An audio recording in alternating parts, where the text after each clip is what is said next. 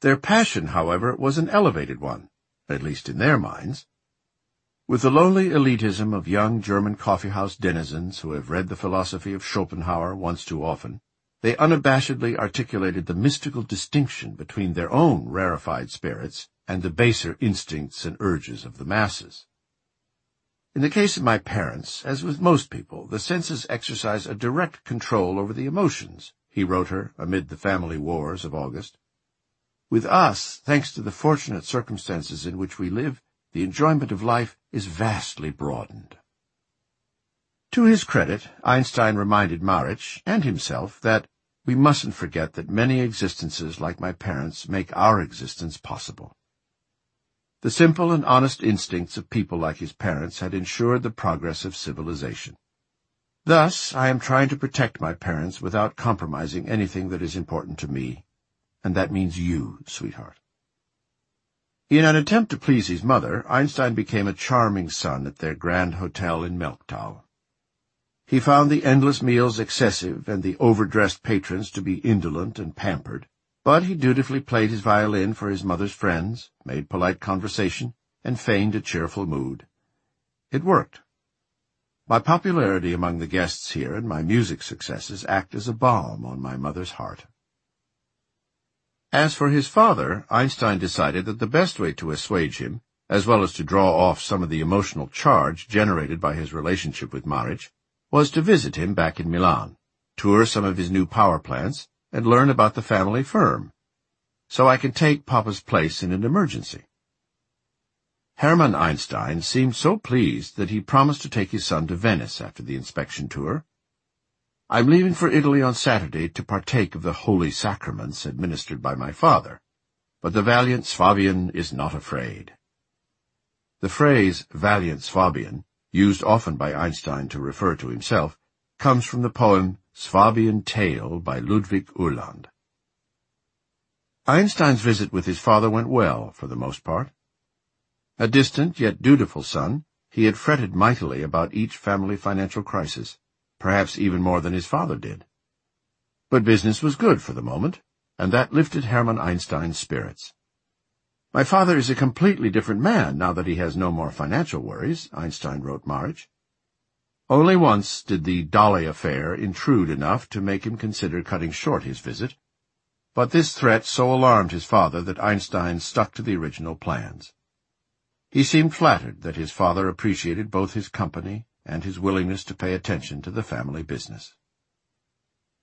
Even though Einstein occasionally denigrated the idea of being an engineer, it was possible that he could have followed that course at the end of the summer of 1900, especially if, on their trip to Venice, his father had asked him to, or if fate intervened so that he was needed to take his father's place.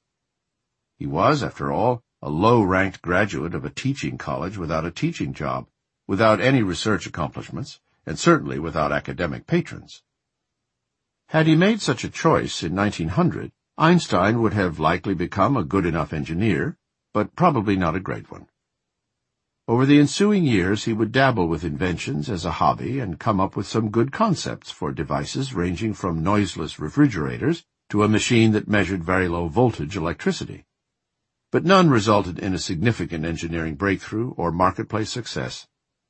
Though he would have been a more brilliant engineer than his father or uncle, it is not clear that he would have been any more financially successful. Among the many surprising things about the life of Albert Einstein was the trouble he had getting an academic job.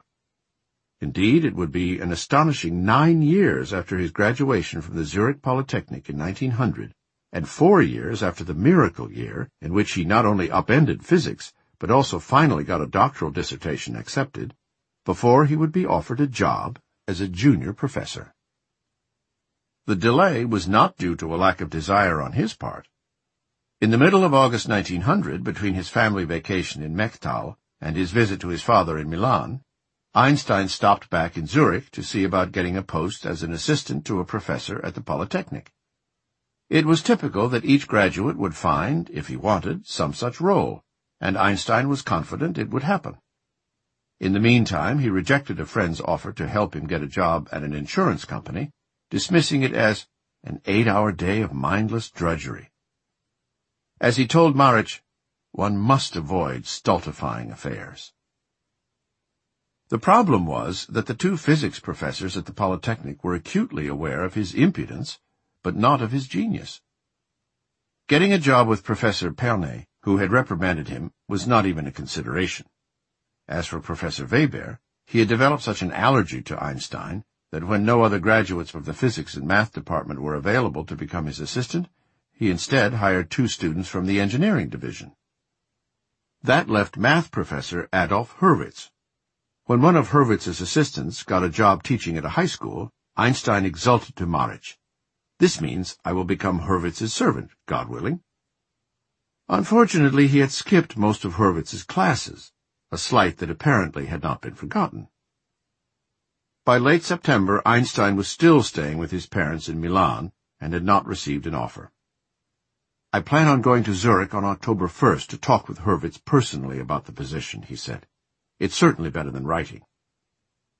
While there, he also planned to look for possible tutoring jobs that could tide them over while Marich prepared to retake her final exams. No matter what happens, we'll have the most wonderful life in the world pleasant work and being together. And what's more, we now answer to no one, can stand on our own two feet, and enjoy our youth to the utmost. Who could have it any better? When we have scraped together enough money, we can buy bicycles and take a bike tour every couple of weeks. Einstein ended up deciding to write Hurwitz instead of visiting him, which was probably a mistake. His two letters do not stand as models for future generations seeking to learn how to write a job application. He readily conceded that he did not show up at Hurwitz's calculus classes and was more interested in physics than math. Since lack of time prevented me from taking part in the mathematics seminar, he rather lamely said, there is nothing in my favor except the fact that I attended most of the lectures offered. Rather presumptuously, he said he was eager for an answer because the granting of citizenship in Zurich, for which I have applied, has been made conditional upon my proving that I have a permanent job. Einstein's impatience was matched by his confidence. Hurwitz still hasn't written me more, he said only three days after sending his letter, but I have hardly any doubt that I will get the position. He did not. Indeed, he managed to become the only person graduating in his section of the Polytechnic who was not offered a job. I was suddenly abandoned by everyone, he later recalled. By the end of October 1900, he and Marich were both back in Zurich, where he spent most of his days hanging out at her apartment, reading and writing. On his citizenship application that month, he wrote none on the question asking his religion, and for his occupation he wrote, I am giving private lessons in mathematics until I get a permanent position. Throughout that fall, he was able to find only eight sporadic tutoring jobs, and his relatives had ended their financial support. But Einstein put up an optimistic front. We support ourselves by private lessons, if we can ever pick up some, which is still very doubtful, he wrote a friend of Marich's. Isn't this a journeyman's or even a gypsy's life? But I believe that we will remain cheerful in it as ever. What kept him happy, in addition to Marich's presence, were the theoretical papers he was writing on his own. Einstein's first published paper The first of these papers was on a topic familiar to most school kids, the capillary effect, that, among other things, causes water to cling to the side of a straw and curve upward. Although he later called this essay worthless, it is interesting from a biographical perspective. Not only is it Einstein's first published paper, but it shows him heartily embracing an important premise, one not yet fully accepted, that would be at the core of much of his work over the next five years. That molecules, and their constituent atoms, actually exist, and that many natural phenomena can be explained by analyzing how these particles interact with one another. During his vacation in the summer of 1900, Einstein had been reading the work of Ludwig Boltzmann, who had developed a theory of gases based on the behavior of countless molecules bouncing around. The Boltzmann is absolutely magnificent, he enthused to Marich in September. I am firmly convinced of the correctness of the principles of his theory. For instance, I am convinced that in the case of gases, we are really dealing with discrete particles of definite finite size which move according to certain conditions. To understand capillarity, however, required looking at the forces acting between molecules in a liquid, not a gas. Such molecules attract one another, which accounts for the surface tension of a liquid, or the fact that drops hold together, as well as for the capillary effect. Einstein's idea was that these forces might be analogous to Newton's gravitational forces, in which two objects are attracted to each other in proportion to their mass and in inverse proportion to their distance from one another. Einstein looked at whether the capillary effect showed such a relationship to the atomic weight of various liquid substances. He was encouraged, so he decided to see if he could find some experimental data to test the theory further. The results on capillarity I recently obtained in Zurich seem to be entirely new, despite their simplicity, he wrote Maric. When we're back in Zurich, we'll try to get some empirical data on this subject. If this yields a law of nature, we'll send the results to the Annalen. He did end up sending the paper in December 1900 to the Annalen der Physik, Europe's leading physics journal, which published it the following March. Written without the elegance or verve of his later papers, it conveyed what is, at best, a tenuous conclusion. I started from the simple idea of attractive forces among the molecules, and I tested the consequences experimentally, he wrote. I took gravitational forces as an analogy. At the end of the paper he declares, limply, The question of whether and how our forces are related to gravitational forces must therefore be left completely open for the time being. The paper elicited no comments and contributed nothing to the history of physics. Its basic conjecture was wrong, as the distance dependence is not the same for differing pairs of molecules, but it did get him published for the first time. That meant that he now had a printed article to attach to the job-seeking letters with which he was beginning to spam professors all over Europe. In his letter to Maric, Einstein had used the term we when discussing plans to publish the paper. In two letters written the month after it appeared, Einstein referred to our theory of molecular forces and our investigation. Thus was launched a historical debate over how much credit Maric deserves for helping Einstein devise his theories. In this case, she mainly seemed to be involved in looking up some data for him to use. His letters conveyed his latest thoughts on molecular forces, but hers contained no substantive science. And in a letter to her best friend, Maric sounded as if she had settled into the role of supportive lover rather than scientific partner. Albert has written a paper in physics that will probably be published very soon in the Annalen der Physik, she wrote. You can imagine how very proud I am of my darling. This is not just an everyday paper, but a very significant one. It deals with the theory of liquids. Jobless Anguish It had been almost four years since Einstein had renounced his German citizenship, and ever since then he had been stateless. Each month he put aside some money toward the fee he would need to pay to become a Swiss citizen, a status he deeply desired. One reason was that he admired the Swiss system, its democracy and its gentle respect for individuals and their privacy. I like the Swiss because, by and large, they are more humane than the other people among whom I've lived, he later said. There were also practical reasons. In order to work as a civil servant or a teacher in a state school, he would have to be a Swiss citizen. The Zurich authorities examined him rather thoroughly, and they even sent to Milan for a report on his parents. By February 1901 they were satisfied, and he was made a citizen. He would retain that designation his entire life, even as he accepted citizenships in Germany, again, Austria, and the United States.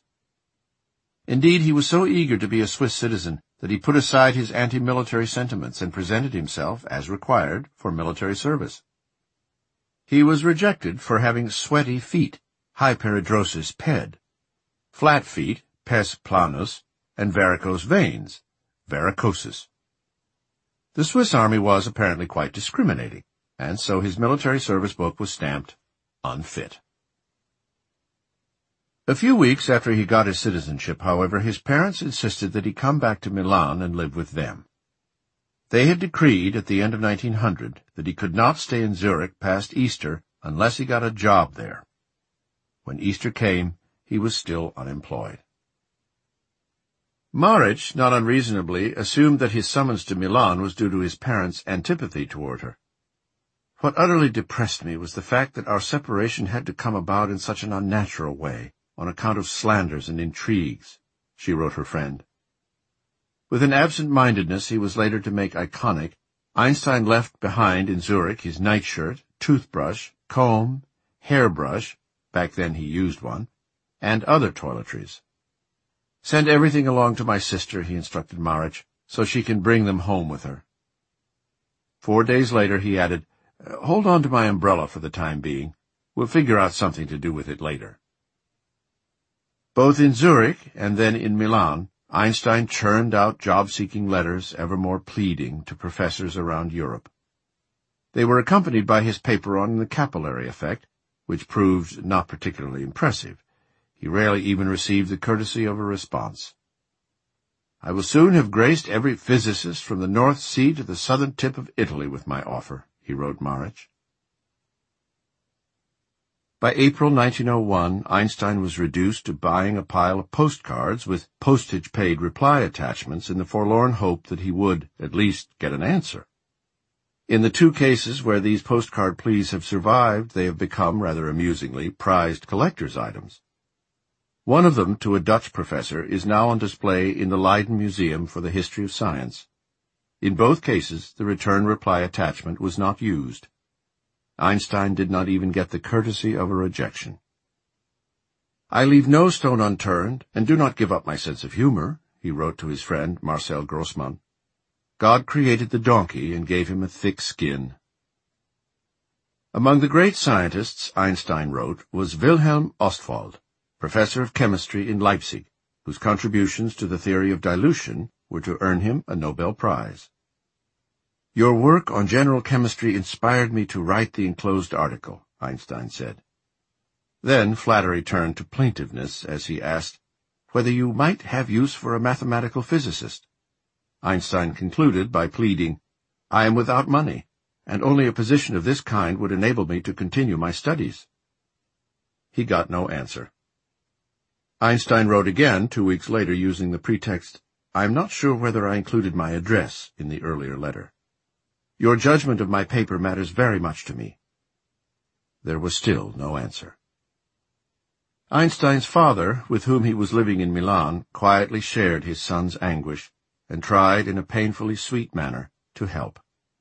When no answer came after the second letter to Ostwald, Hermann Einstein took it upon himself, without his son's knowledge, to make an unusual and awkward effort, suffused with heart-wrenching emotion, to prevail upon Ostwald himself.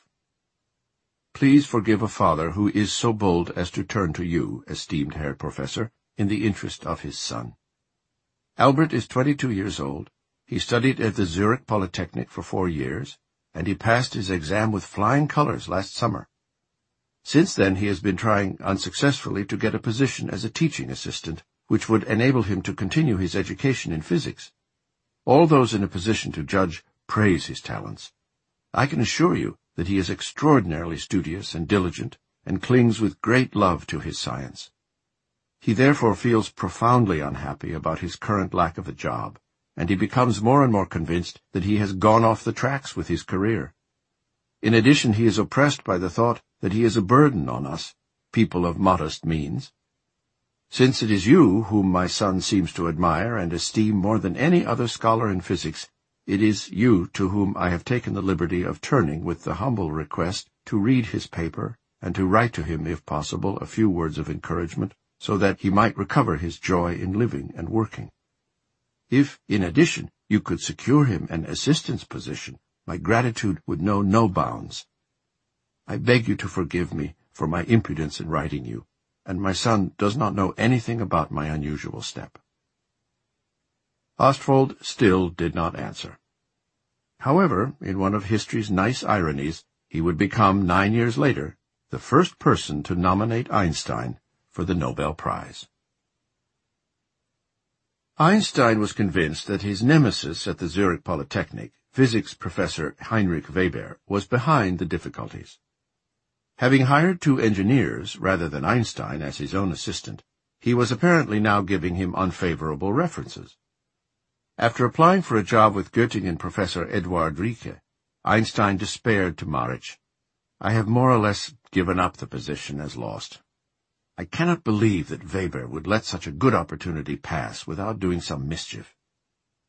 Marich advised him to write to Weber, confronting him directly, and Einstein reported back that he had. He should at least know that he cannot do these things behind my back. I wrote to him that I know that my appointment now depends on his report alone. It didn't work. Einstein again got turned down. Riecke's rejection hasn't surprised me, he wrote Marich. I'm completely convinced that Weber is to blame. He became so discouraged that, at least for the moment, he felt it futile to continue his search. Under these circumstances, it no longer makes sense to write further to professors, since, should things get far enough along, it is certain they would all inquire with Weber, and he would again give a poor reference. To Grossmann he lamented, I could have found a job long ago had it not been for Weber's underhandedness. To what extent did anti-Semitism play a role? Einstein came to believe that it was a factor, which led him to seek work in Italy, where he felt it was not so pronounced. One of the main obstacles in getting a position is absent here, namely, anti-Semitism, which in German-speaking countries is as unpleasant as it is a hindrance, he wrote Marich. She, in turn, lamented to her friend about her lover's difficulties. You know my sweetheart has a sharp tongue, and, moreover, he is a Jew. In his effort to find work in Italy, Einstein enlisted one of the friends he had made while studying in Zurich, an engineer named Michele Angelo Besso. Like Einstein, Besso was from a middle-class Jewish family that had wandered around Europe and eventually settled in Italy. He was six years older than Einstein, and by the time they met he had already graduated from the Polytechnic and was working for an engineering firm. He and Einstein forged a close friendship that would last for the rest of their lives.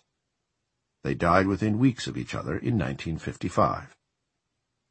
Over the years, Besso and Einstein would share both the most intimate personal confidences and the loftiest scientific notions. As Einstein wrote in one of the 229 extant letters they exchanged, Nobody else is so close to me, nobody knows me so well, nobody is so kindly disposed to me as you are. Besso had a delightful intellect, but he lacked focus, drive, and diligence. Like Einstein, he had once been asked to leave high school because of his insubordinate attitude. He sent a petition complaining about a math teacher. Einstein called Besso an awful weakling, who cannot rouse himself to any action in life or scientific creation, but who has an extraordinarily fine mind, whose working, though disorderly, I watch with great delight. Einstein had introduced Besso to Anna Winteler, of Aarau, Marie's sister, whom he ended up marrying. By 1901 he had moved to Trieste with her. When Einstein caught up with him, he found Besso as smart, as funny, and as maddeningly unfocused as ever. He had recently been asked by his boss to inspect a power station, and he decided to leave the night before to make sure that he arrived on time. But he missed his train, then failed to get there the next day, and finally arrived on the third day, but to his horror realizes that he has forgotten what he's supposed to do. So he sent a postcard back to the office asking them to resend his instructions. It was the boss's assessment that Besso was completely useless and almost unbalanced. Einstein's assessment of Besso was more loving. Michele is an awful schlemiel, he reported to Marich, using the Yiddish word for a hapless bumbler. One evening, Besso and Einstein spent almost four hours talking about science, including the properties of the mysterious ether and the definition of absolute rest. These ideas would burst into bloom four years later in the relativity theory that he would devise with Besso as his sounding board. He's interested in our research, Einstein wrote Marich, though he often misses the big picture by worrying about petty considerations. Besso had some connections that could, Einstein hoped, be useful. His uncle was a mathematics professor at the Polytechnic in Milan, and Einstein's plan was to have Besso provide an introduction. I'll grab him by the collar and drag him to his uncle, where I'll do the talking myself. Besso was able to persuade his uncle to write letters on Einstein's behalf. But nothing came of the effort. Instead, Einstein spent most of 1901 juggling temporary teaching assignments and some tutoring. It was Einstein's other close friend from Zurich, his classmate and math note-taker, Marcel Grossmann, who ended up finally getting Einstein a job, though not one that would have been expected. Just when Einstein was beginning to despair, Grossmann wrote that there was likely to be an opening as an examiner at the Swiss Patent Office, located in Bern. Grossmann's father knew the director and was willing to recommend Einstein. I was deeply moved by your devotion and compassion, which did not let you forget your luckless friend, Einstein replied. I would be delighted to get such a nice job, and that I would spare no effort to live up to your recommendation. To Marich he exulted. Just think what a wonderful job this would be for me. I'll be mad with joy if something should come of that. It would take months, he knew, before the patent office job would materialize, assuming that it ever did. So he accepted a temporary post at a technical school in Winterthur for two months, filling in for a teacher on military leave. The hours would be long, and worse yet, he would have to teach descriptive geometry, neither then nor later his strongest field. But the valiant Swabian is not afraid, he proclaimed, repeating one of his favorite poetic phrases. In the meantime, he and Marich would have the chance to take a romantic vacation together, one that would have fateful consequences. Lake Como, May 1901 You absolutely must come see me in Como, you little witch, Einstein wrote Marich at the end of April 1901. You'll see for yourself how bright and cheerful I've become, and how all my brow knitting is gone. The family disputes and frustrating job search had caused him to be snappish, but he promised that was now over. It was only out of nervousness that I was mean to you, he apologized. To make it up to her, he proposed that they should have a romantic and sensuous tryst in one of the world's most romantic and sensuous places, Lake Como, the grandest of the jewel-like alpine finger lakes high on the border of Italy and Switzerland, where in early May the lush foliage bursts forth under majestic snow-capped peaks. Bring my blue dressing gown, so we can wrap ourselves up in it, he said. I promise you an outing the likes of which you've never seen. Marich quickly accepted, but then changed her mind. She had received a letter from her family in Novi Sad that robs me of all desire, not only for having fun, but for life itself. He should make the trip on his own, she sulked. It seems I can have nothing without being punished. But the next day she changed her mind again. I wrote you a little card yesterday while in the worst of moods because of a letter I received, but when I read your letter today, I became a bit more cheerful, since I see how much you love me, so I think we'll take that trip after all. And thus it was that early on the morning of Sunday, May 5, 1901, Albert Einstein was waiting for Mileva Maric at the train station in the village of Como, Italy, with open arms and a pounding heart. They spent the day there, admiring its Gothic cathedral and walled old town, then took one of the stately white steamers that hop from village to village along the banks of the lake. They stopped to visit Villa Carlotta, the most luscious of all the famous mansions that dot the shore, with its frescoed ceilings, a version of Antonio Canova's erotic sculpture Cupid and Psyche, and five hundred species of plants. Marich later wrote a friend how much she admired the splendid garden, which I preserved in my heart, the more so because we were not allowed to swipe a single flower. After spending the night in an inn, they decided to hike through the mountain pass to Switzerland, but found it still covered with up to twenty feet of snow.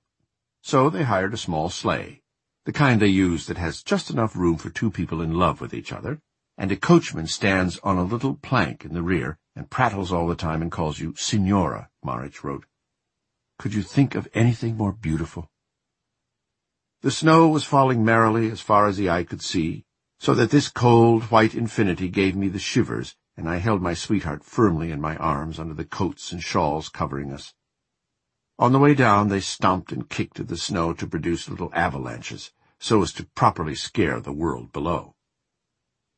A few days later Einstein recalled how beautiful it was the last time you let me press your dear little person against me in that most natural way and, in that most natural way, Mileva Maric became pregnant with Albert Einstein's child.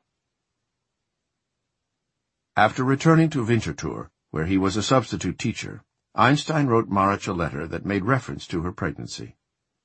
Oddly, or perhaps not oddly at all, he began by delving into matters scientific rather than personal. I just read a wonderful paper by Lenard on the generation of cathode rays by ultraviolet light, he started. Under the influence of this beautiful piece, I am filled with such happiness and joy that I must share some of it with you. Einstein would soon revolutionize science by building on Lenard's paper to produce a theory of light quanta that explained this photoelectric effect. Even so, it is rather surprising, or at least amusing, that when he rhapsodized about sharing happiness and joy with his newly pregnant lover, he was referring to a paper on beams of electrons. Only after this scientific exaltation came a brief reference to their expected child, whom Einstein referred to as a boy. How are you, darling? How's the boy? He went on to display an odd notion of what parenting would be like. Can you imagine how pleasant it will be when we're able to work again completely undisturbed and with no one around to tell us what to do? Most of all, he tried to be reassuring. He would find a job, he pledged, even if it meant going into the insurance business. They would create a comfortable home together. Be happy and don't fret, darling. I won't leave you, and we'll bring everything to a happy conclusion. You just have to be patient. You will see that my arms are not so bad to rest in, even if things are beginning a little awkwardly. Maric was preparing to retake her graduation exams, and she was hoping to go on to get a doctorate and become a physicist.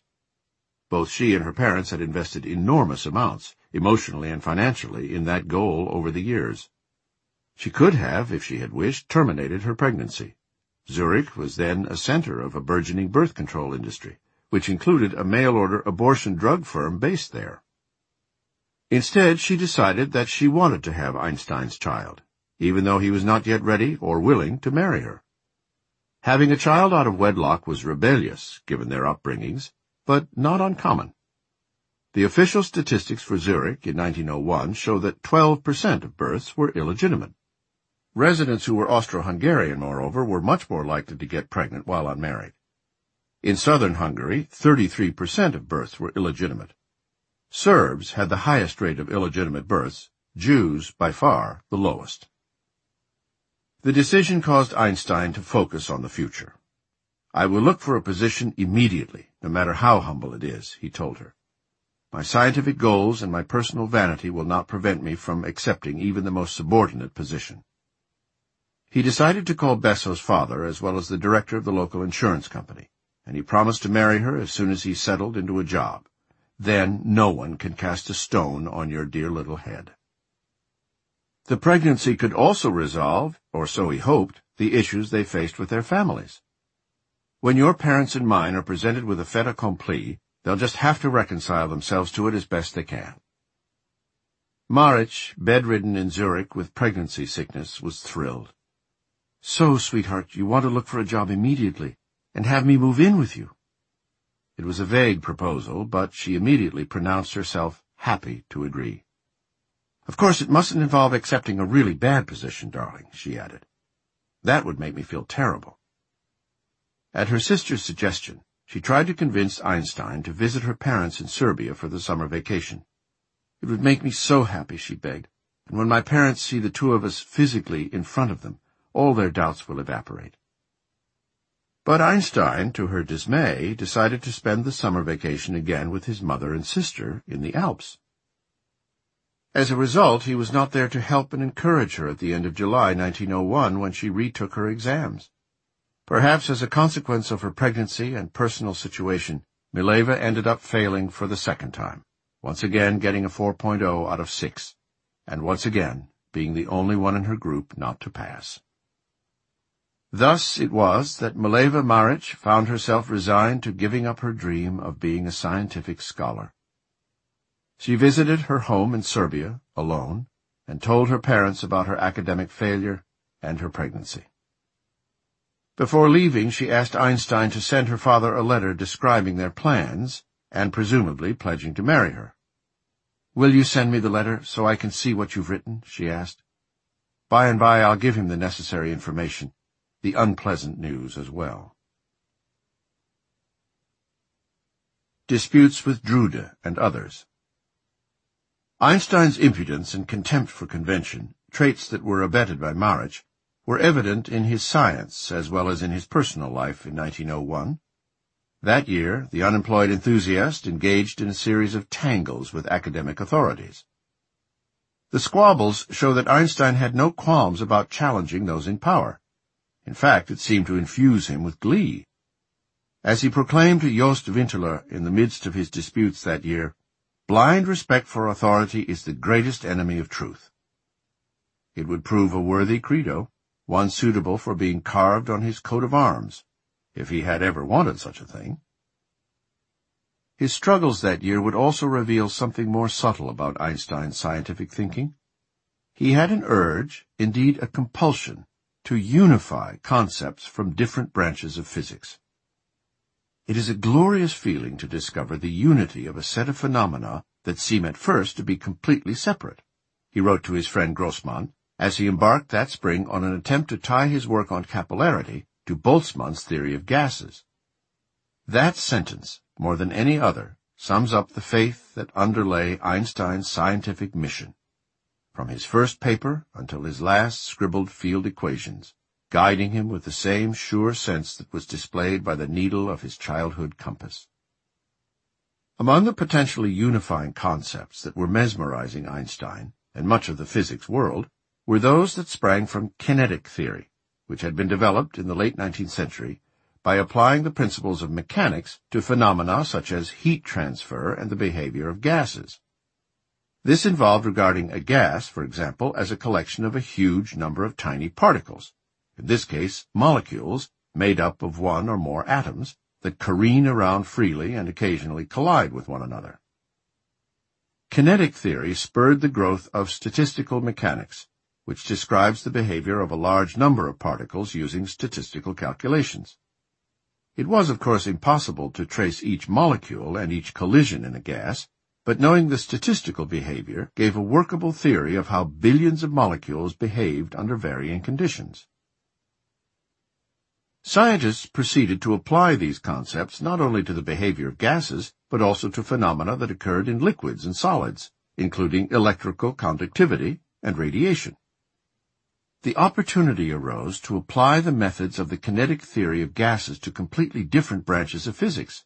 Einstein's close friend Paul Ehrenfest, himself an expert in the field, later wrote. Above all, the theory was applied to the motion of electrons in metals, to the Brownian motion of microscopically small particles in suspensions, and to the theory of black-body radiation. Although many scientists were using atomism to explore their own specialties, for Einstein it was a way to make connections and develop unifying theories between a variety of disciplines. In April 1901, for example, he adapted the molecular theories he had used to explain the capillary effect in liquids and applied them to the diffusion of gas molecules. I've got an extremely lucky idea, which will make it possible to apply our theory of molecular forces to gases as well, he wrote Marich. To Grossmann he noted, I am now convinced that my theory of atomic attractive forces can also be extended to gases. Next, he became interested in the conduction of heat and electricity, which led him to study Paul Drude's electron theory of metals. As the Einstein scholar Jürgen Renn notes, Drude's electron theory and Boltzmann's kinetic theory of gas do not just happen to be two arbitrary subjects of interest to Einstein, but rather they share an important common property with several other of his early research topics. They are two examples of the application of atomistic ideas to physical and chemical problems. Drude's electron theory posited that there are particles in metal that move freely, as molecules of gas do, and thereby conduct both heat and electricity.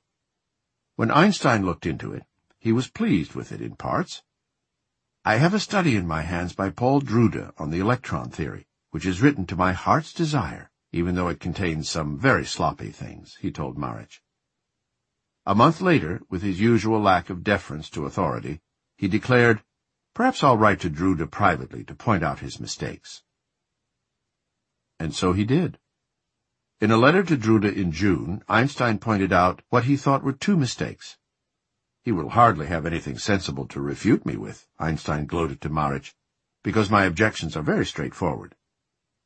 Perhaps under the charming illusion that showing an eminent scientist his purported lapses is a good method for getting a job, Einstein included a request for one in his letter. Surprisingly, Drude replied. Not surprisingly, he dismissed Einstein's objections. Einstein was outraged.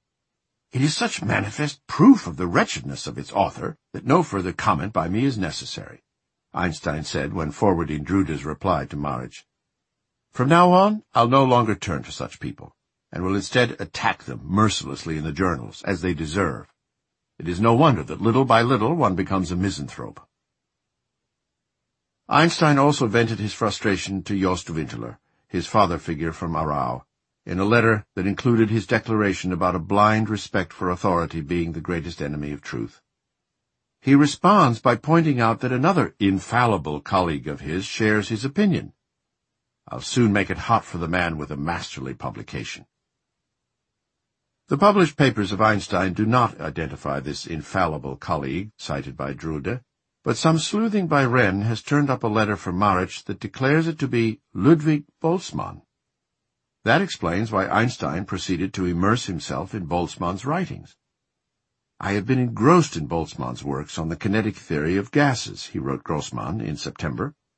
And these last few days I wrote a short paper myself that provides the missing keystone in the chain of proofs that he started. Boltzmann, then at the University of Leipzig, was Europe's master of statistical physics. He had helped to develop the kinetic theory and defend the faith that atoms and molecules actually exist. In doing so, he found it necessary to reconceive the great second law of thermodynamics. This law has many equivalent formulations. It says that heat flows naturally from hot to cold, but not the reverse. Another way to describe the second law is in terms of entropy, the degree of disorder and randomness in a system. Any spontaneous process tends to increase the entropy of a system. For example, perfume molecules drift out of an open bottle and into a room, but don't, at least in our common experience, spontaneously gather themselves together and all drift back into the bottle. The problem for Boltzmann was that mechanical processes, such as molecules bumping around, could each be reversed, according to Newton. So a spontaneous decrease in entropy would, at least in theory, be possible. The absurdity of positing that diffused perfume molecules could gather back into a bottle, or that heat could flow from a cold body to a hot one spontaneously, was flung against Boltzmann by opponents such as Wilhelm Ostwald, who did not believe in the reality of atoms and molecules. The proposition that all natural phenomena can ultimately be reduced to mechanical ones cannot even be taken as a useful working hypothesis. It is simply a mistake, Ostwald declared. The irreversibility of natural phenomena proves the existence of processes that cannot be described by mechanical equations. Boltzmann responded by revising the second law so that it was not absolute, but merely a statistical near certainty. It was theoretically possible that millions of perfume molecules could randomly bounce around in a way that they all put themselves back into a bottle at a certain moment, but that was exceedingly unlikely. Perhaps trillions of times less likely than that a new deck of cards shuffled a hundred times would end up back in its pristine rank-and-suit precise order. When Einstein rather immodestly declared in September 1901 that he was filling in a keystone that was missing in Boltzmann's chain of proofs, he said he planned to publish it soon. But first, he sent a paper to the Annalen der Physik that involved an electrical method for investigating molecular forces, which used calculations derived from experiments others had done using salt solutions and an electrode. Then he published his critique of Boltzmann's theories.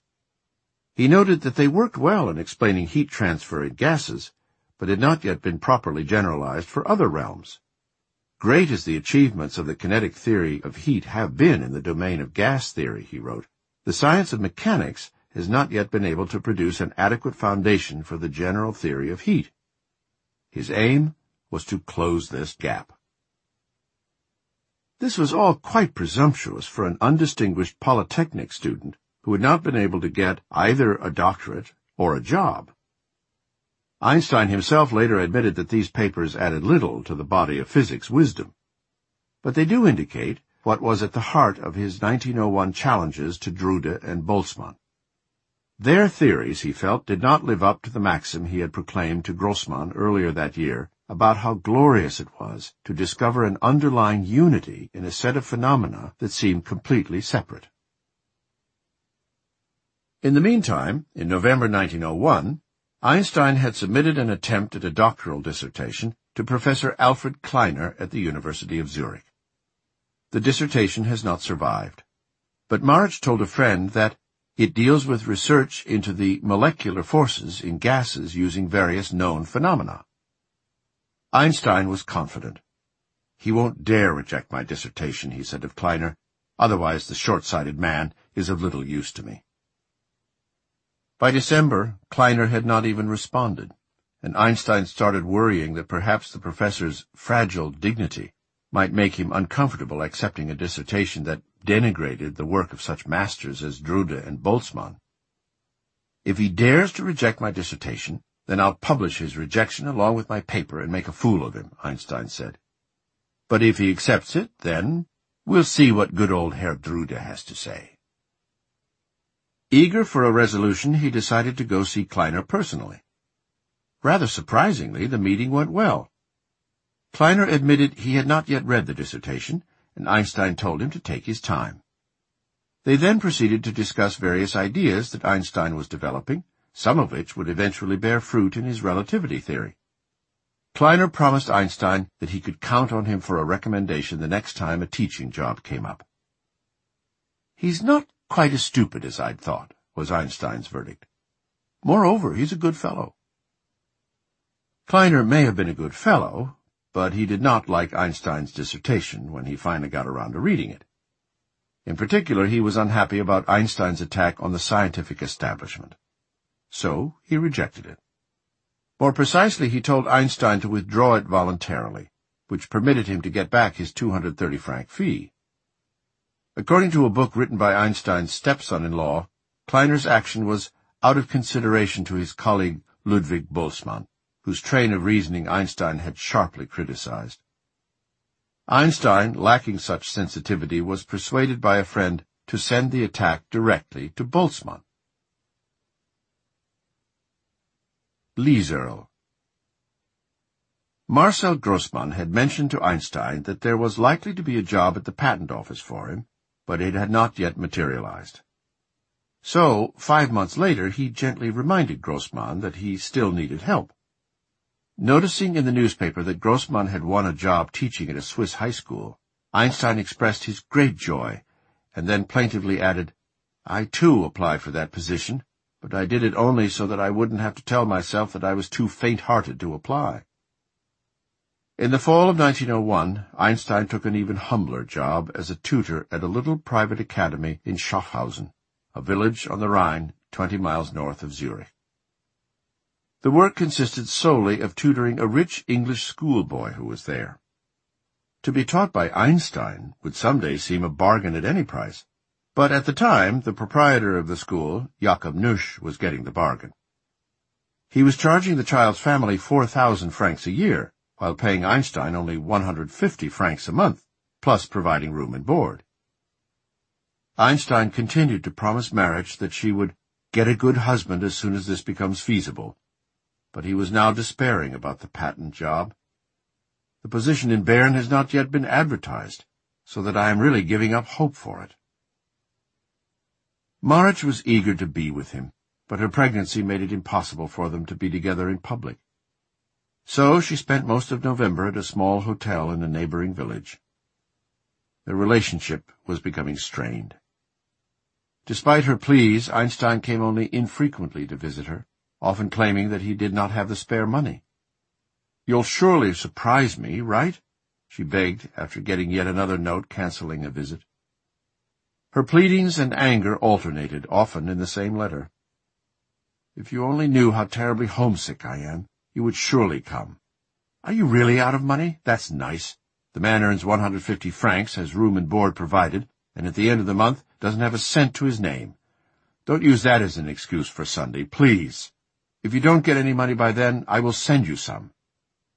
If only you knew how much I want to see you again. I think about you all day long, and even more at night.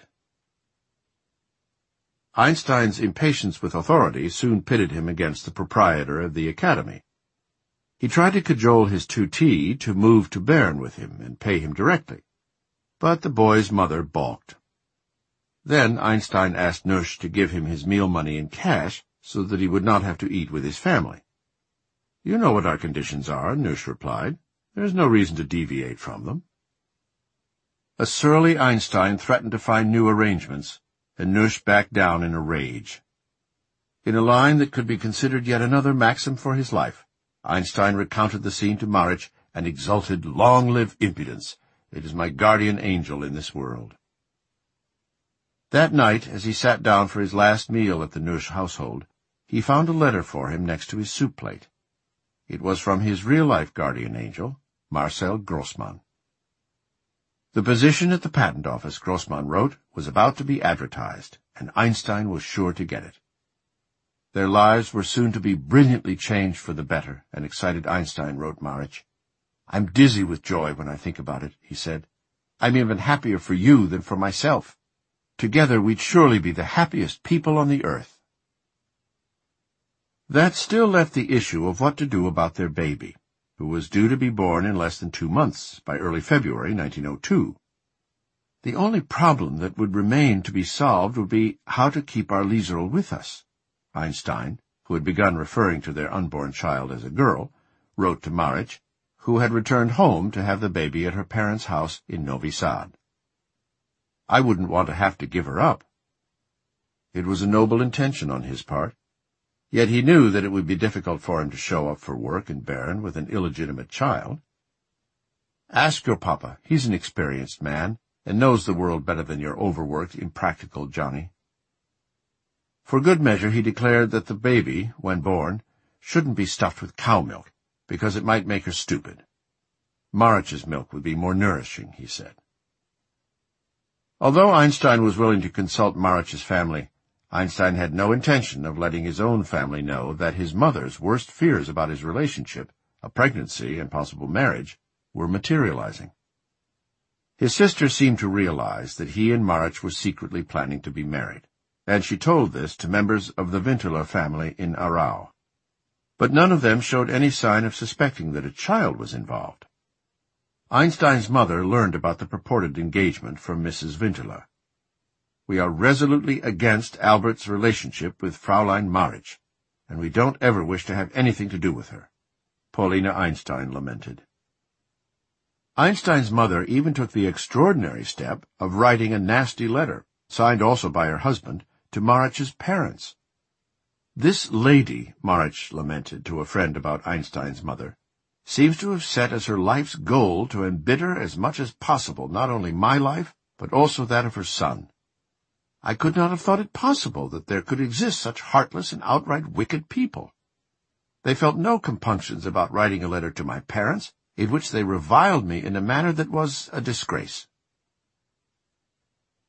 The official advertisement announcing the Patent Office opportunity finally appeared in December 1901. The director, Friedrich Haller, apparently tailored the specifications so that Einstein would get the job. Candidates did not need a doctorate, but they must have mechanical training and also know physics. Haller put this in for my sake, Einstein told Marich. Haller wrote Einstein a friendly letter making it clear that he was the prime candidate and Grossmann called to congratulate him. There's no doubt any more, Einstein exulted to Marich. Soon you'll be my happy little wife. Just watch. Now our troubles are over. Only now that this terrible weight is off my shoulders do I realize how much I love you. Soon I'll be able to take my dolly in my arms and call her my own in front of the whole world. He made her promise, however, that marriage would not turn them into a comfortable bourgeois couple. We'll diligently work on science together, so we don't become old Philistines, right? Even his sister, he felt, was becoming so crass in her approach to creature comforts. You'd better not get that way, he told Marich. It would be terrible. You must always be my witch and street urchin. Everyone but you seems foreign to me, as if they were separated from me by an invisible wall. In anticipation of getting the patent office job, Einstein abandoned the student he had been tutoring in Schaffhausen and moved to Bern in late January 1902. He would be forever grateful to Grossmann, whose aid would continue in different ways over the next few years. Grossmann is doing his dissertation on a subject that is related to non-Euclidean geometry, Einstein noted to Marich. I don't know exactly what it is. A few days after Einstein arrived in Bern, Mileva Marich, staying at her parents' home in Novi Sad, gave birth to their baby, a girl, whom they called Lieserl. Because the childbirth was so difficult, Marich was unable to write to him. Her father sent Einstein the news. Is she healthy, and does she cry properly? Einstein wrote Marich. What are her eyes like? Which one of us does she more resemble? Who is giving her milk? Is she hungry? She must be completely bald. I love her so much and don't even know her yet. Yet his love for their new baby seemed to exist mainly in the abstract, for it was not quite enough to induce him to make the train trip to Novi Sad. Einstein did not tell his mother, sister, or any of his friends about the birth of Lieserl. In fact, there is no indication that he ever told them about her. Never once did he publicly speak of her or acknowledge that she even existed. No mention of her survives in any correspondence, except for a few letters between Einstein and Marich, and these were suppressed and hidden until 1986, when scholars and the editors of his papers were completely surprised to learn of Lieserl's existence. The letters were discovered by John Stachel of the Einstein Papers Project among a cache of 400 family letters that were stored in a California safe deposit box by the second wife of Einstein's son, Hans Albert Einstein, whose first wife had brought them to California after she went to Zurich to clean out Mileva Marich's apartment following her death in 1948. But in his letter to Marich right after Lieserl's birth, the baby brought out Einstein's wry side. She's certainly able to cry already, but won't know how to laugh until much later, he said. Therein lies a profound truth. Fatherhood also focused him on the need to make some money while he waited to get the patent office job. So the next day an ad appeared in the newspaper, Private Lessons in Mathematics and Physics, given most thoroughly by Albert Einstein, holder of the Federal Polytechnic Teacher's Diploma. Trial lessons free.